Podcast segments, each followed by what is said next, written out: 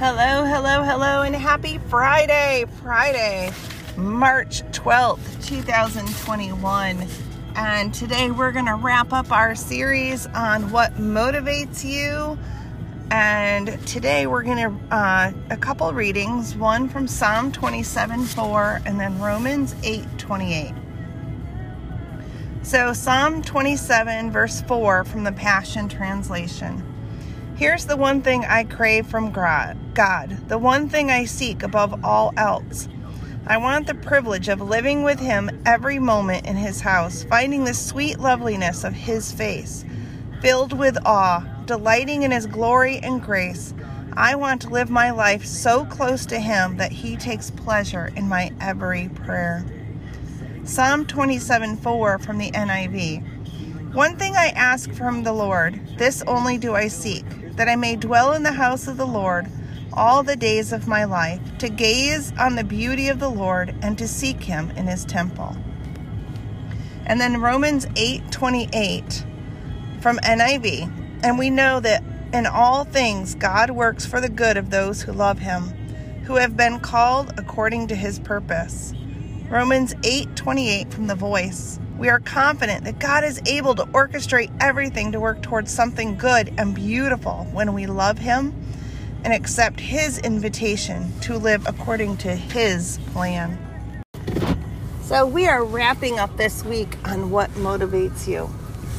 And today's verses talk about living a life for God's plan, not our plan and we've touched on that, you know, what should truly be motivating us is God, right? And God's will and God's direction on our life.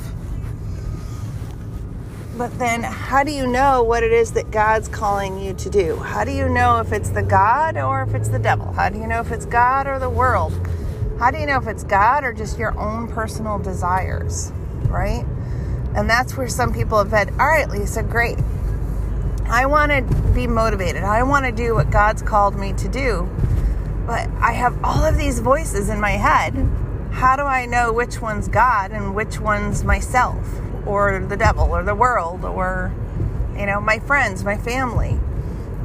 I want to do what God's called me to do, but I just don't know which voice is God's. And it, the answer is easy. It's a simple, easy answer.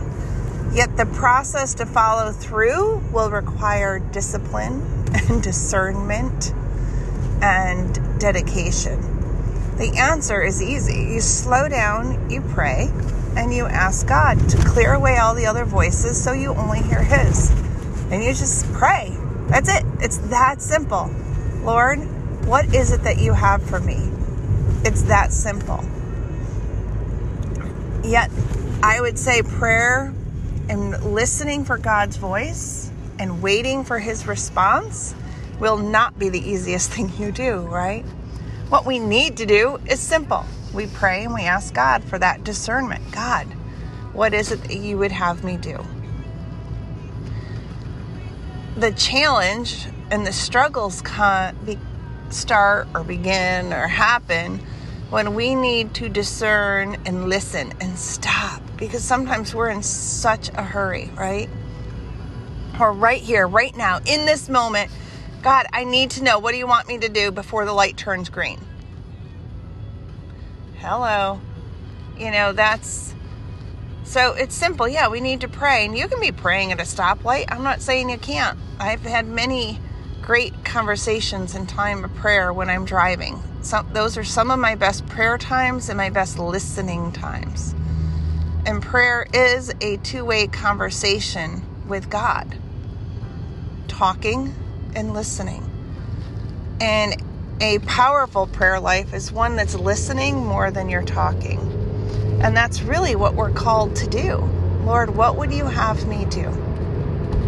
And then listen for that still small voice and God will answer you. And if you're not sure and you're like, I don't, Lord, is that you? You know, you can pray and say, All right, Lord, I'm not sure that's you. I, I need to know without a shadow of a doubt that that is you talking to me. Can you just give me a sign or something. And God is faithful. There have been times in my life where I'm like, all right, Lord, I don't know what to do.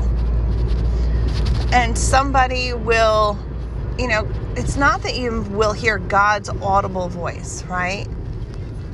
Or you may not even necessarily feel his, you know, divine touch on your body. Sometimes you've been praying and you have told no one else what you're praying for, okay? But then you're standing in line to get your morning coffee and someone in the line is talking about exactly what you were praying for and says, you know, this is what needs to be done. And you're like, oh, God could be working through someone else.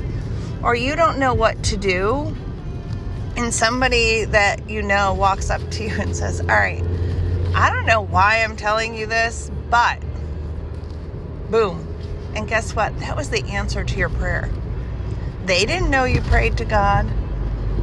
They just know that they were told to come up and tell you whatever. Yet God will answer those prayers, or you, a certain song will come on the radio that brings you such clarity and confirmation. And then there's other times that God is giving us those answers and He is saying, This is me. But it's our own will that gets in the way because we don't want to do what God is telling us to do. you know, God is motivating us towards His will, His vision, His mission for us. Yet we're so wrapped up in ourselves and our plan that we're missing the boat and we're not being motivated by the right thing. You know, so we'll say, Oh, Lord, you know, what is it that you'll have me do? Lord, help motivate me. And He'll motivate you, and you'll be like, Oh, that's not it. Nope. And things end up being a struggle and a constant challenge. And you're like, All right, Lord, this is what you want me to do. Why is it always a challenge? And that's when we need to slow down and pause and say, Hmm, is it really that it's a challenge, or am I trying to do something that God has not called me to do? Am I being motivated by my own human desire, my own free will? And it doesn't line up with what God's called me to do. And that's where we need to like pause and think yeah, when things fall into place, your motivations are usually lined up with what God has for you. Usually. And even when you're exhausted or tired or things don't go perfect, you still have this sense of peace, this sense of accomplishment and understanding to where you don't become overwhelmed or stressed and that's because you're motivated by what God's called you to do. And it may not go perfectly, and it may have bumps and bruises and turns and curves that were unexpected. Yet, when you're following through with what God's called you to do, and you're motivated to serve Him and do what He's called you to do, it will work out. But those turns and curves and flips and flops are not of God.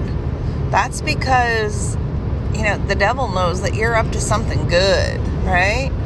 And he does not want you to follow through and stay motivated for to fulfill God's plan. Because he knows God has something huge and fabulous and wonderful for you in the world and that you're going to help grow his kingdom and you're going to share how much God loves with others. And so those bumps and curves and flips and flaps are meant to deter you and to, you know, s- strip away that motivation. And that's when you need to turn to prayer the most and say, all right, nope, not buying it. This is what God's called me to do. Lord, protect me, get away from me, evil I have a plan. I will fulfill what God's called me to do and stay motivated and focused on what God's called you to do and not what the world thrust in your path. And that's why I said it's easy and it's simple, right? We pray and we stay focused on God. Bada bing, bada boom. Simple, easy to do, or an easy concept, yet sometimes such a challenge and struggle to follow through with, right? I've had many a time in my life where it would have been easier to say or do something different, but I knew that's not where God was taking me. And I will also tell you the times that I took the easier road because my motivation and my focus got um, distracted. You know what? There were consequences. Negative things happened. You know, and there was a longer journey to get back on track. But we can't let those bumps and, you know, mistakes hold us back because God knows we're going to make mistakes. God knows that our motivation will not always be focused on Him. The world is enticing. The world is so full of fabulous, wonderful things you can do. And many, many, many, most of them will glorify God. It's the manner in which you do them. It's the motivation within your heart and your mind when you're doing them that will determine if it's good, bad, or ugly. You know, take for Facebook or social media, for instance. You know, there's a lot of people that believe, you know, social media is bad, it's against the Bible, it's against God. Yet, I find social media is a fabulous, fabulous venue to share joy and hope and encouragement and inspire others. And isn't that what we're called to do? And you don't have to be thumping Bible verses at people every day. You know, just show joy. You know, show that you're motivated to be optimistic and happy and peaceful and peace filled. And that's what people will see. And so social media becomes a tool of inspiration for others that just might be feeling down on their luck. I don't know. So, this whole week, we've just been looking at what motivates you. And I hope as we round down the week that really you realize that what motivates you should be coming from the depths of your heart and it should be something that you're passionate about, something you believe in, something that you have God's inspiration and peace to do. And when you feel God motivating you and encouraging you to do something, that will give you a holy motivation that nothing will be able to stop all those roadblocks will just be bumps. They're not going to close the road. They're just going to be a bump in the road and you're going to get through it. As long as you keep your eyes focused and stay motivated for what the true meaning behind what you're doing is. And in the world, there's so many things that could take our focus off of the goal, right? And I want to encourage you that as you think about your life's mission or vision statement, and as you think about what motivates you, are you doing things that fuel what motivates you? Or are you doing things that are completely working against what motivates you? You know, and I talked about that on Monday that I even have things in my life that I know hold me back from fulfilling where I see God taking me. And why do I keep doing them? Because I don't want to hurt somebody's feelings. I don't want to let someone down. But at the end of the week, on Friday, do I want to let people down or do I want to let God down? You know, that's a tough decision. And It's a decision that only you can make for yourself. It's a decision only I can make for myself. And I am encouraged and motivated to keep sharing and encouraging and inspiring you. And I hope that this week you thought about what your life's mission and vision statement was. I th- hope you thought about how has God motivated you, motivated you and motivating you and what are you doing in your life to fuel that? What are you doing to stay focused on God's plan? Who is your accountability partner standing alongside of you to encourage you on the tough days? Are you taking time to pray every day, which is talking with God and listening to God? And yes, you can pray while you're brushing your teeth. You can pray while you're in the shower. You can play, pray on the treadmill at the gym. You can pray sitting at a stoplight. Prayer is not confined to being on your knees on the side of your bed. You can talk to God any time of the day, regardless of where you are. You can pray within your heart, you can pray out loud. God is always there and He's listening. So if you still don't know what motivates you to be who you are and do what you do, take some time this weekend to really think about where do you see yourself in one year, five years, 10 years, 20 years? And pray and ask God, where does He see you in one year, five years, 10 years, 20 years? And how do they line up? and write it out. What is that mission, your life mission or vision statement? And what would motivate you to live a life that fulfills that statement 24 7, 365?